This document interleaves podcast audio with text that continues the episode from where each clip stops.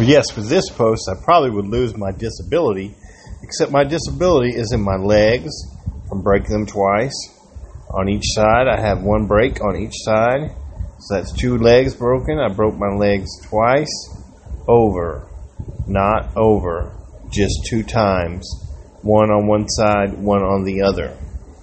And then I had six collarbone breaks, five on one side, one on the other, and then countless number of fractures in my collarbone from falling off the bed, uh, bumping it against a wall, doing push-ups, which I can no longer do. I cannot even lift off the floor with two hands.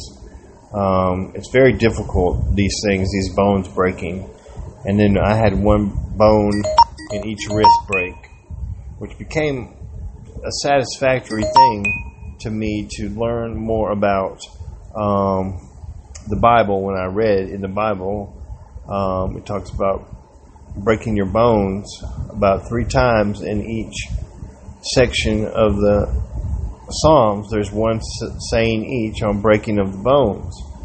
So it talks about bones breaking, and then it talks about how um, He made my broken bones rejoice, and that means in today's terminology, if you break a bone when you're a little small kid, uh, like a six year old through nine year old, you might get a medicine to take um, and uh, maybe some of the cold syrups support this, but it erases your memory on when you broke your legs.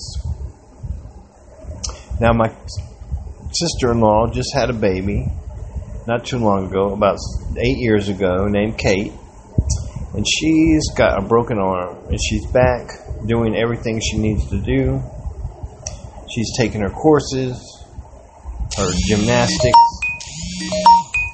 we know that uh, anytime you you go to a situation where you're uh, teaching about broken bones, it means that um, there are people out there also who have broken bones, and uh, many of them um, get kind of crazy scientists into I'm not ill, I'm not a lunatic, so I can do what I want and uh, it just gets to the point there where there's so many uh, forms of uh, trust issues in our Constitution. It goes straight to the sovereignty there, and uh, what that means is that at each stage of your life, the Lord shows sovereignty through your nation and your family. And as you go through sovereignty, you begin to realize that I need to prove trust. And it begins about eight years old when you begin proving trust. And I used to do trust things uh, with people. Give me that right there, and I'll go take it over there, and I'll get you something else and bring it back if you just give me what you have. Now, that's a, a deep issue in our culture due to banks and savings and spending and retirement many people begin to wonder why. Why should I give this to him? I haven't seen him perform yet, but he seems able.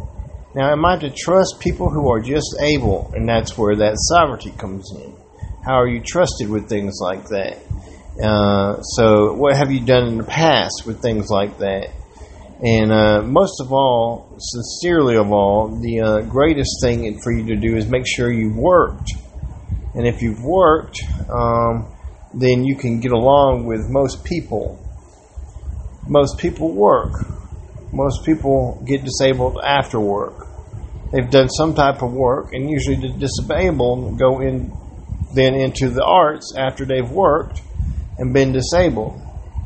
There's many a times I began to wonder about um, doing my artwork, and I started about the age of 28 very seriously I had done some art classes prior, but at the age of 28, I began to uh, see I was disabled at 27, and I began to see within my troublesome life the estimated esteem of Martin Luther King Jr. and JFK. Now, they did a thing that brought something to the generation after them.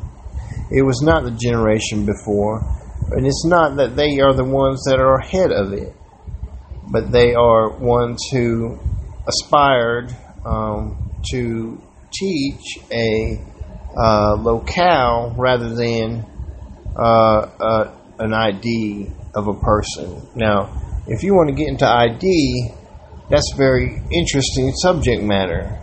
And people usually hear the movie phrase there and say, someone with ID, and uh, that's from the movie Natural Born Killers. But um, we usually um, see all those things normally with people who are around, and uh, we all follow the genuine rules. So there's a guidance there. But on my page, you will see that uh, on Facebook that my psychology lessons are there for very um, interesting people who may be wanting to build more energy into their lives, to build the stamina and energy to walk and move around some more is what my ID builds. So it's there, and once you've studied an ID, uh, you don't usually uh, get the repetition of it, except for when you're focusing on your grandfather and your father figure, and uh, you become more like him. And that's the way the DNA teaches us if you study that. So remember, when you're looking at the psychology, everybody's going to show you psychology. It's going to do a little damage to your brain, but if you let them release you back to your grandfather and your father, then you get that rinse back in, and that's what the psychosis rinse is: is the grandfather and the father, and it's their spirit speaking to you.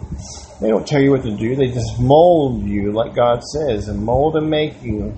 And uh, so, learn to be molded, but you still need psychiatrics within that to establish the singleness of thought um, as an openness to those things to apply none of that, but yet use it to create your life into the good place it should be and wants to go. And when it's there, you're turned back to your grandfather, you're turned back to your grandmother. Their spirits are with you, your father is with you, your wife, your children are still with you but the damage is still there from watching the film. So mine is kind of repair from damage from that. I do a real big damage on one part to uh, demonstrate that you need to do a little bit of a lesson with uh, uh, some of these newer things that are uh, candles and scents and things like that in your home. You need to change them a little bit and things like that, and then you won't have to work out with my tapes that much. A very heavy meditation. So if you just move your fingers a little bit while you're hearing them and then feel your feet move, you'll get enough exercise to maybe walk. And then once you've walked, you can uh, uh, move around in uh, be a little bit more aware of your actions, but you'll still be a little bit disconcerted um, or disabled a little bit but you'll still be able to be very attentive to things you're doing. But you're still going to get the curious look here and there. Remember that, the curious look here and there. Don't worry about everything staying in your brain so much. Make some of your own music, make some of your own tapes. Do some things that are interesting. Now, if you want to get into some perfect examples of flavor in life, that's each other's around the world. So keep up with that and make sure you're making good news to yourself um, with your grandmother and your grandfather. That's where you want to stay. That's where you want to be with your grandmother and grandfather and their spirit and their heart and their soul. You know, but you have to develop your own behavioralisms. All right. Goodbye.